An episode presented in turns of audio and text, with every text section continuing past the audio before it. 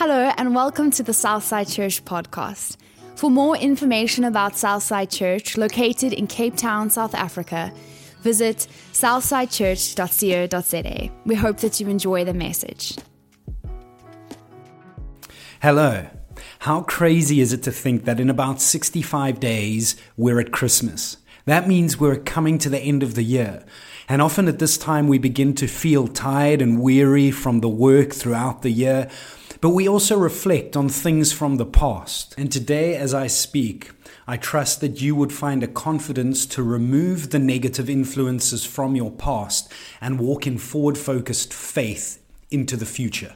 Because through Christ, your past is no excuse for the fullness of God's promises that He wants to manifest in your future.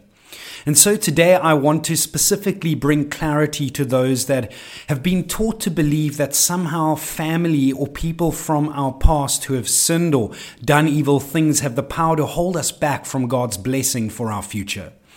This idea that people from our past can hold unseen power over us has been labeled by those who teach it as bloodline curses. And it's led people on hunts into their past in an attempt to identify and break the supposed power of sin placed in their family bloodline by a relative at some stage in history. An article on this idea of bloodline curses that I saw said this, for example. It said, You need to learn how to break a curse. Scripture is clear that God visits the iniquity or the wickedness of the fathers upon the children up to the third and fourth generation. And then they reference Exodus 20, verse 5 in their writings. This article went on to say curses don't visit your family without a cause. When someone up the family tree gives spirits the right to visit because of iniquity, they come looking for a reason to mess up your life. Now, this is an incorrect understanding of Scripture. In fact, Exodus chapter 20, verse 5, which they reference, is actually describing the self inflicted consequences other generations experience because of one person's decision to reject God. It's not a spiritual curse or spell that's cast. But let's pretend the idea of bloodline curses was correct. Then we would ask the question if a person or relative sin or evil can potentially negatively impact God's future for my life, how am I able to overcome the curse cast by someone else? The problem here is that that's the wrong question to ask in the first place. Because no matter how hard you try, you can't overcome the consequence of sin in your own strength. But God can. In Matthew chapter 19 in scripture, Jesus is explaining salvation from the wages of sin for mankind. And his followers ask him, How is this possible? How is it possible that there can be salvation for mankind in his sin? And Jesus says in Matthew chapter 19, verse 26, With people, as far as it depends on them, it is impossible. But with God, all things are possible. In fact, Jesus came to overcome the curse of man's sin and wickedness, which was death, all the way from the beginning of human history when Adam first sinned against God. Romans chapter 5, verse 12 to 17 in the message translation articulates it beautifully when it says, You know the story of how Adam landed us in the dilemma we're in first sin, then death, and no one exempt from either sin or death. That sin disturbed relations with God in everything and everyone, but the extent of the disturbance was not clear until God spelt it out in detail to Moses. So death, this huge abyss separating us from God, dominated the landscape from Adam to Moses. Even those who didn't sin precisely as Adam did by disobeying a specific command of God still had to experience this termination of life the separation from God. But Adam, who got us into this, also points ahead to the one who will get us out of it. Yet the rescuing gift is not exactly parallel to the death dealing sin. If one man's sin put crowds of people at the dead end abyss of separation from God, just think what God's gift poured through one man, Jesus Christ, will do. There's no comparison between that death dealing sin and this generous, life giving gift. The verdict on that one sin was the death sentence. The verdict on the many sins that followed was this wonderful life sentence. If death got the upper hand, though, one man's wrongdoing Can you imagine the breathtaking recovery life makes, sovereign life, in those who grasp with both hands this wildly extravagant life gift, this grand setting everything right that one man, Jesus Christ, provides? Our deliverance from past sin that could affect our future is found in Jesus alone. He is the only one who could set everything right. So, Adam sinned at the beginning of human history, and the curse of sin was death for all of us. We were born into the bloodline curse of Adam's humanity. And Psalm 51, verse 5 says, I was brought forth in a state of wickedness. In sin, my mother conceived me, and from my beginning, I too was sinful. This is the bloodline curse we're born into as humans. You and I were born into the bloodline curse of Adam, and we can't overcome this curse. But in Jesus, we can. And so we have the good news written in the pages of history from Romans chapter 10, verse 13, that says, Everyone who calls on the name of the Lord will be saved. You see, no longer do we need to just inherit the curse of sin which has been carried on the bloodline of Adam, but we can be saved as if born again of the Spirit of God, not man. And that is being reborn. John chapter 3, verse 3 in Scripture reflects where Jesus answers a man asking about salvation. And he says, I assure you and most solemnly say to you, unless a person is born again, reborn from above, spiritually transformed, renewed, sanctified, he cannot ever see and experience the kingdom of God. So we are born again, saved from the curse of sin through Christ. But we so often see salvation as our future life in eternity.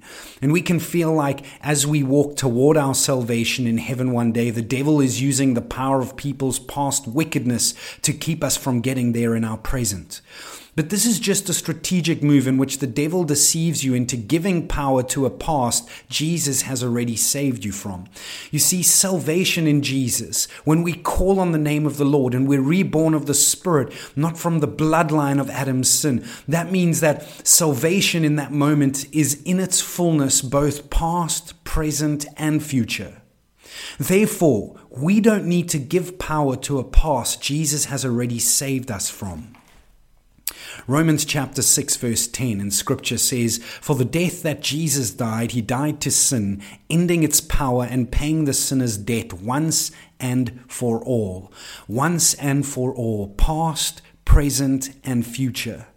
And if we acknowledge this, it means that every time we begin trying to break a bloodline curse from a person in the past, we are effectively trying to resurrect Adam, whose seed of sin Jesus defeated once and for all.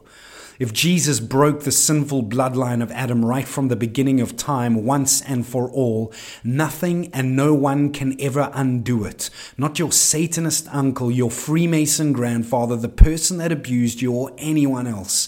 Their power to determine your future is gone because what God has done, no one can undo.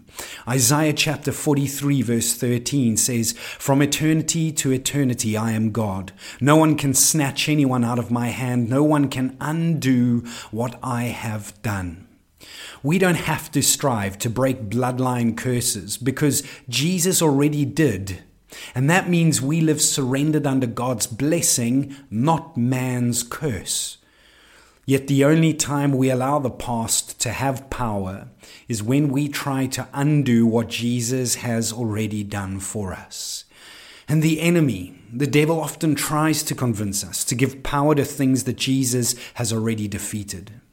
And when we do that, when we spend our time obsessing, looking back, trying to hunt down the culprit that's responsible for keeping us from the future God has, we are in many ways framing our future in fear of the past instead of walking forward in faith. In Philippians chapter 3, verse 13 to 14, from the Amplified version of the Bible, the Apostle Paul speaks of the principle of forward focused faith when he writes, Brothers and sisters, I do not consider that I have made it my own yet, but one thing I do Forgetting what lies behind and reaching forward to what lies ahead, I press on toward the goal to win the heavenly prize of the upward call of God in Christ Jesus. Paul here was saying, as a follower of Jesus, I need to keep my focus forward in Christ's footsteps.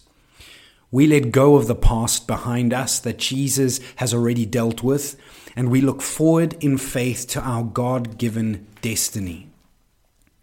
Now, although we're speaking about the fact that the past doesn't determine our future, we're not denying the necessity of sometimes acknowledging the past in order to move forward. You see, when we follow Jesus, he leads us in our past, justifying us, in our present, sanctifying us, and in our future, glorifying us. Let me explain. First of all, he leads us in our past, justifying us. To be justified is a legal term. It's like God declaring nothing from your past will be held against you. It's the pardoning of an offense. And when God pardons our offense and our sin, He embraces us as His children that inherit His heavenly riches, not our earthly ramifications. We no longer inherit the curse of humanity because we've been justified and become children of God, inheriting the riches of heaven. Yet sometimes going into our past is all about the preparation for our great future because the past has no right to steal our future potential. We've been justified. Jesus leads us in our salvation through our past as we are justified, and then in our present as we are sanctified.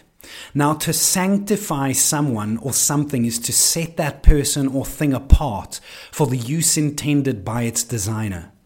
That means if God sets you apart from anything outside of His purposes, He will remove the threats from the past that would seek to restrain His will for your life. The process of sanctification is shaping you to be the best version of your true self without the labels from other people and your past.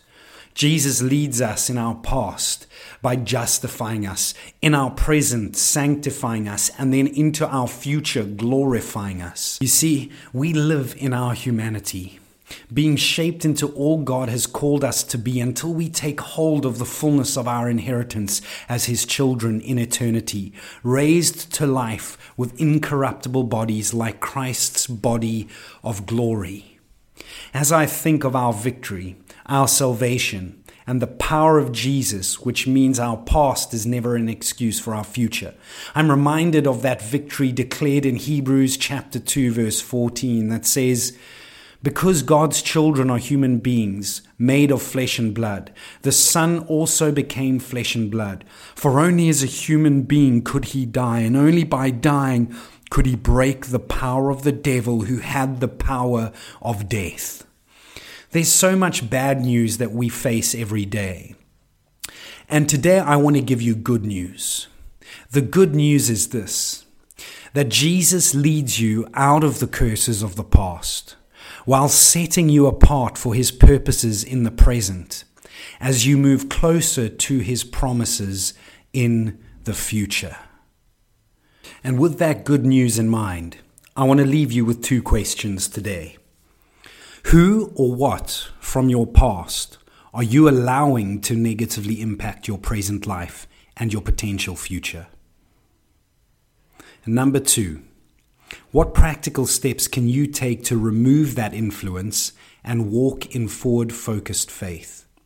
My prayer for you today is that you would experience Jesus leading you out of the curses of the past while setting you apart for his purposes in the present as you move closer to his promises in the future.